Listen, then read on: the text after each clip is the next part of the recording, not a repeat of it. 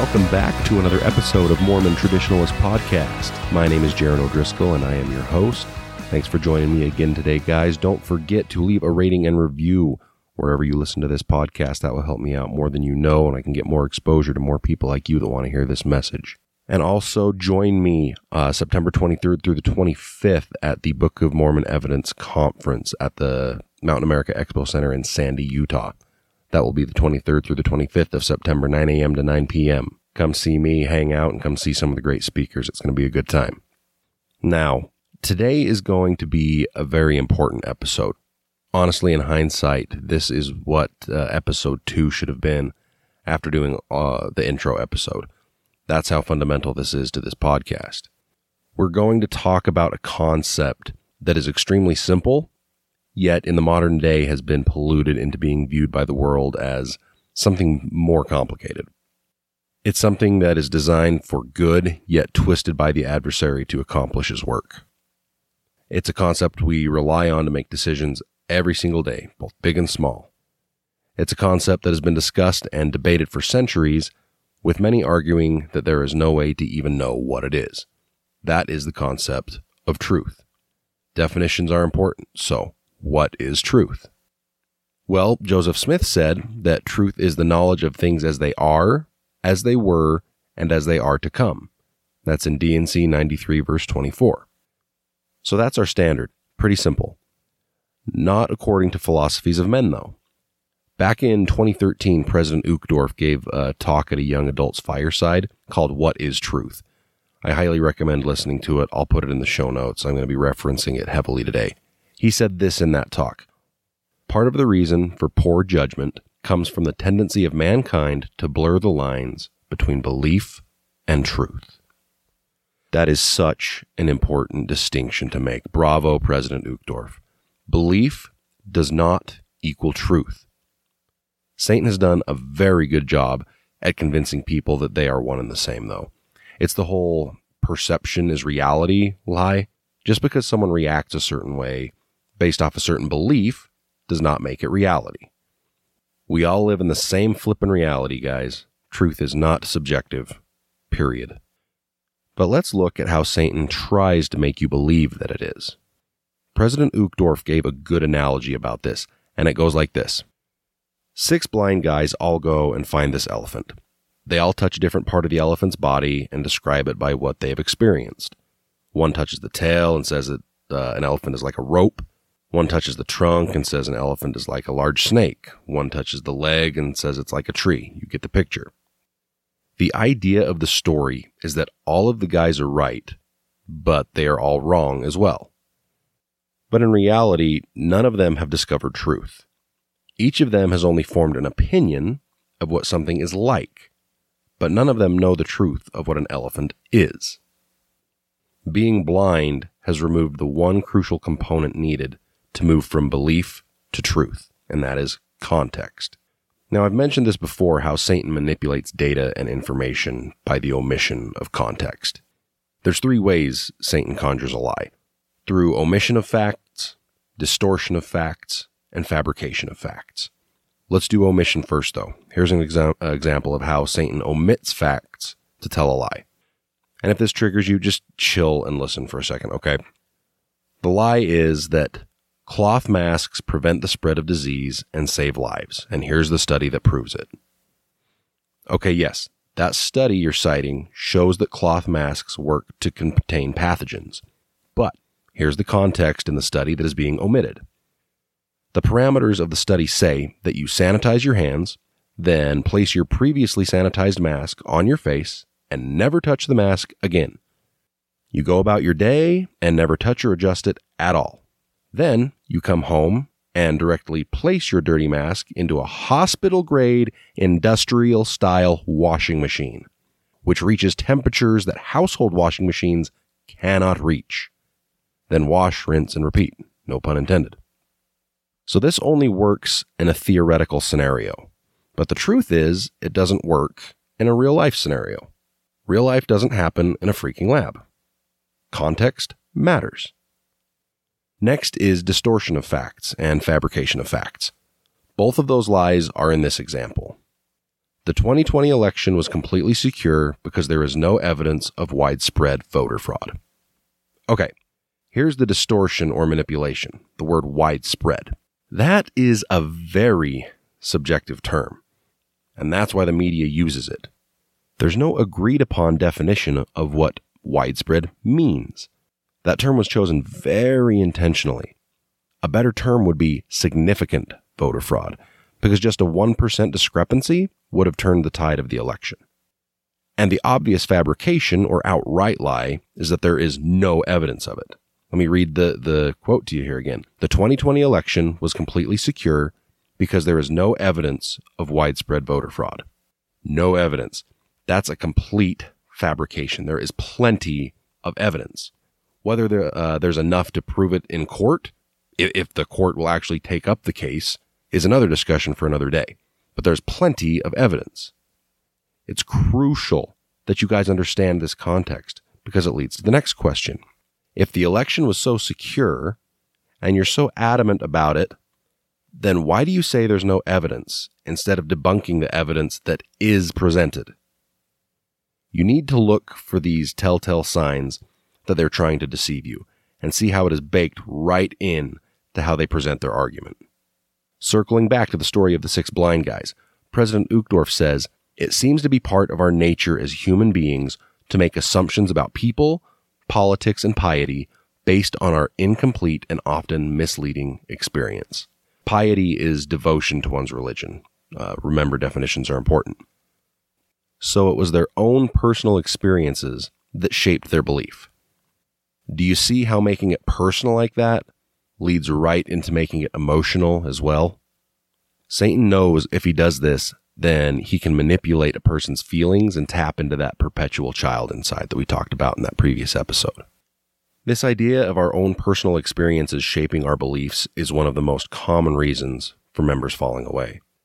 The best example I can think of is uh, the stories that former members tell about how they lost their testimony based off of their act, uh, based off the actions of other members of the church.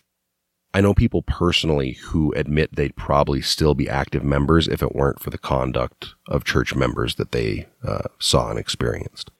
The belief here is that the truthfulness of the church is based on the actions of its members. But that's not truth. It's a belief. Obviously, the experience of running into anti Mormon and one footer propaganda would fall under this purview as well. And it goes without saying that those can be powerful experiences to shape our belief. A negative personal experience with a bishop or a stake president would be another example of this. Continuing with President Uchtdorf's comments, he says, We too often confuse belief with truth, thinking because something makes sense or is convenient, it must be true. It talks about this in Alma chapter 30, verse 53, after Korihor was struck dumb. Go read that verse. But Korihor is talking about why he did what he did, and when referencing the lies he spread, he said, I taught them because they were pleasing unto the carnal mind. If it makes sense or is convenient. Carnal mind. The teaching of the natural man goes right along with this. This is what it says in Alma 41:11. And now, my son, all men that are in a state of nature, or I would say in a carnal state, are in the gall of bitterness and in the bonds of iniquity. They are without God in the world, and they have gone contrary to the nature of God. Therefore, they are in a state contrary to the nature of happiness. Robert L. Millet wrote a great article in the 1992 Ensign called Putting Off the Natural Man an Enemy to God that I feel explains what the natural man is in a powerful way. He says, quote, Simply stated, the natural man is the man who remains in his fallen condition. He has not experienced a rebirth. At the one end of the spectrum, the natural man may be a person bent on lasciviousness. He may be one who loves Satan more than God, and thereby is carnal, sensual, and devilish. The other end of the spectrum, the natural man may well be a nice man, a moral and upright person bent upon benevolence.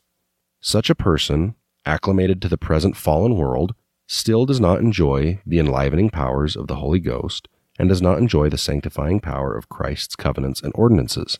Even though the light of Christ is making an impact on him, he has not followed it into the Lord's full gospel truths. This is true to a large degree with the one footers, aka modern day Korihors. They might be nice people with even good intentions, but we all know how the road to hell is paved, right? To me, the carnal minded natural man is the person who lets other people think for them. Intellectually and mentally, they take the path of least resistance. They take the word of people who espouse philosophies of men as their doctrine and ignore or even attack when proper context is brought up and put into the picture. It comes down to feeling security and comfort and putting that above all else. And that breeds conformity. And the adversary loves conformity, capitulation, groupthink. You get the picture. President Uchtdorf also says, quote, conversely, we sometimes don't believe truth or reject it because it would require us to change or admit we were wrong. Boy, is that indicative of the natural man or what? A serious lack of humility and an abundance of pride. And I get it. I'm not immune from that. I've had several truths come to my attention over the last few years um, that didn't square with my beliefs, and and frankly, uh, turned my understanding uh, completely upside down. To say it's hard to go through it is an understatement. I had my identity wrapped up in the worldview of anarchism being the most moral societal system, and it was dang hard to let those ideas go and root them out of my heart and soul. Letting go of that pride and learning to admit I was wrong is probably one of the hardest things I've had to teach myself to do, along with learning not to let what people say bother you and to not be offended. Okay, moving on. I'm going to be quoting President Uchtdorf a lot here, so remember to reference the talk in the show notes. The next thing I love that he says is this As we all know, it is difficult enough to sort out the truth from our own experiences. To make matters worse, we have an adversary, the devil, who as a roaring lion walketh about, seeking whom he may devour. Satan is the great deceiver, the accuser of the brethren, the father of all lies, who continually seeks to deceive that he might overthrow us. The adversary has many cunning strategies for keeping mortals from the truth. He offers the belief that truth is relative, appealing to our sense of tolerance and fairness. He keeps the real truth hidden by claiming that one person's truth is as valid as another. That's the end of the quote right there. This is a huge one right here, and it goes right back to blurring that line between belief and truth. How often have you heard the term my truth? You know, my truth is this, this is my truth. You hear this argument a lot from the LGBT community, like, uh, my truth is that I'm really a woman despite the twig and berries. And if I bring up the fact that the biology of the matter doesn't change based on your feelings, and that there's a term for those that think that way, and it's called gender dysphoria, then that can't even be my truth. It's just homophobia or sexism. For some people, there's no such thing as absolute truth, unless, of course, it happens to also coincide with their truth. It's funny how progressives scream about trusting the science when it comes to climate change or vaccines, but when it comes to biology, about gender or when life starts, then it can just be ignored. But sex is different from gender. Okay, you're taking that trip to La La Land by yourself. Hope your gender studies degree gets you far. Uh, there is no my truth or your truth. The truth is that you believe you're a woman. You have a belief. That's the truth. Believing I'm a millionaire doesn't make me one. This line of thinking is actually a product of humanism, which is the worship of oneself. We'll talk about that on a future episode. I have a great guest um, that I want to get on to talk about that. As a side note on that last quote, I also love how he calls Satan the accuser of the brethren. Look back and see who's doing this, making accusations about the prophet and the first presidency. Typically, it's the ones that call them out on their BS directly. President Benson, Mark E. Petersen, uh, Boyd K. Packer, Joseph F. Smith, Wilford Woodruff, list goes on. I'll give you one hint. Starts with a P, ends with regressives. But anyways, as President Uchtdorf says, there is indeed such a thing as absolute truth unassailable, unchangeable truth. This truth is different from belief. It is different from hope. Absolute truth is not dependent upon public opinion or popularity. Polls cannot sway it. Not even the inexhaustible authority of celebrity endorsements can change it. End of the quote there. All these things are tools that Satan uses today to persuade people to believe lies, convincing us that the majority of people think a certain way, so it must be right. How could the majority ever be wrong? No need to go into celebrity endorsements. We've all seen the things that the vast majority of them perpetuate and market. I'll leave it at that.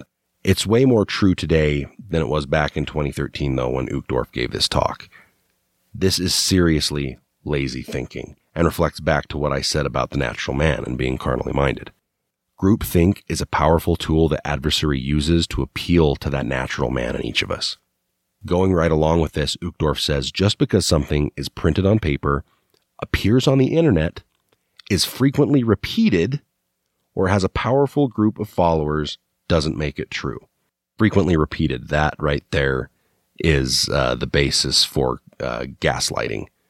Um, just because you hear it a billion times on the flippin' news doesn't make it true. Just real quick, gaslighting is based off of this idea, and I can't remember when it was, um, what the time frame was, but it's based off of this case where a boyfriend was basically uh, manipulating his his girlfriend, where he would she would come home every night and he would turn the gas down on the lights just a little bit every every time she came home, and she started going, "Is it? Am I just going crazy, or is it getting dimmer in here?" And he would tell her, "No, you're you're crazy." That's the, the idea behind gaslighting and what gaslighting is. All right, going on. Some, Uchtdorf says, he entices to believe that there is an absolute truth out there somewhere, but that it is impossible for anyone to know it. The basis of belief for agnosticism, right there. For those who already embrace the truth, his primary strategy is to spread the seeds of doubt. For example, he has caused many members of the church to stumble when they discover information about the church that seems to contradict what they had learned previously. If you experience such a moment, remember that in this age of information, there are many who create doubt about anything and everything at any time and every place. This right here is what I designed this podcast to combat. This podcast is specifically for those who know the truth in their heart and soul, but have had those seeds of doubt planted. I want to get you guys educated before that seed takes root and squash it. There's always a faith building answer for every question of doubt. You just have to ask the right questions. Unfortunately, progressives often don't even care to find the truth or what the truth is. They just want to fight. They're trolls that just like to stir the pot. And to be fair, there's trolls like this in any group, but in my own admittedly biased experience, it's a much more common phenomenon of the progressives' uh, persuasion of thinking. President Uchtdorf said this some, however, do not seek for truth so much as they strive for contention. They do not sincerely seek to learn. Rather, they desire to dispute, to show off their supposed learning, and thus cause contention. They ignore or reject the counsel of the Apostle Paul to Timothy. Foolish and unlearned questions avoid, knowing that they do generate contention. Don't waste your time with people like this, because that's exactly what it is a waste open dialogue with progressives can definitely be a healthy and productive thing, even if you agree on nothing. Exposing them to traditionalist ideas as well as learning to understand their point of view is a good thing, no doubt. But when it's about scoring points and getting worked up rather than having a rational conversation, then it's a different story. Learn to let it go when you're confronted by a troll and let them have the last word. It'll save you a ton of pointless headache. The saying goes that you should never argue with an idiot. He will drag you down to his level and beat you with experience. Now, one final thought here, and this is the most important. Our faith was founded by one man who sought to know truth, who took the challenge from James 1 5 to ask of God, who giveth to all men liberally, and it shall be given him. We have to seek truth if we want to find it and we need to ask God if it is true when we find what we believe to be true. We can't underestimate the power of personal responsibility and personal revelation. President Russell M. Nelson said this If Joseph Smith's transcendent experience in the sacred grove teaches us anything, it is that the heavens are open and that God speaks to his children. Each of us are no exception to this rule. How serious do you take that? When you hear something confusing from the media or a celebrity or an influencer or even a high ranking church official? Do you follow that path that Joseph started and get down on your knees to ask your Heavenly Father to reveal the truth of it to you? We do it with every decision uh, we make in our lives from who we should marry to should I take this job? Should I buy this house? Heck, should I buy this car? Do we ever ask if what we hear on the news is true? If the, you know, quote unquote experts are correct? Or do we just approach him when we're in a crisis? Think about that and take this last quote from President Uchtdorf and use it as your standard for what truth is. He says, The thing about truth is that it exists beyond belief. It is true even if nobody believes it. That's all there is for this episode, folks. Remember to leave a rating and review wherever you listen to this podcast and send all of your questions, comments, and hate mail to Mormon Traditionalist at gmail.com. Also, you can follow me at Mormon Traditionalist on Instagram. And until the next episode, remember, never back down from the truth.